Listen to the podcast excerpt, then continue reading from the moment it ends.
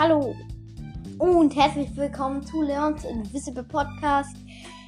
Ja, ähm, ich habe heute Colonel Russ abgeholt. Ähm, ja, also ich jetzt machen wir so eine kleine Bewertung für den Brawler.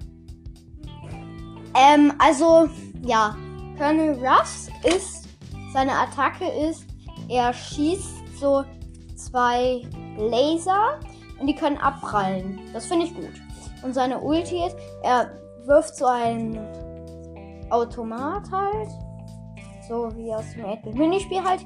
Und da kommt so ein Meteorit drauf und dann erscheint so eine Marke. Wenn du die einsammelst, machst du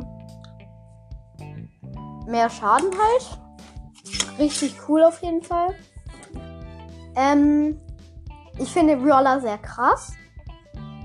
Ähm, vielleicht mache ich auch morgen ein Gameplay, wo wir ein bisschen, den ein bisschen hochpushen. Vielleicht auch mit Crowcast oder so.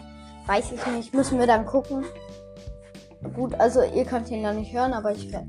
Also ich werde dann vielleicht mit Crowcast pushen. Also Crowcast, falls du diese Folge hörst. Ähm, und äh, Entschuldigung, Crowcast, weil ja, da gab es ja so eine Sache.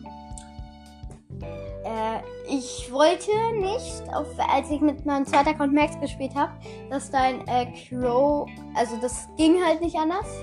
Wir wurden da halt halt komplett gesandwiched. Und deswegen was. Ey, da war ein Elfer Byron, Team und Sprout, glaube ich. Und dann oben noch ein Sechser Team und wir hatten vier, glaube ich. Was sollen wir machen? Max und Crow. Hm.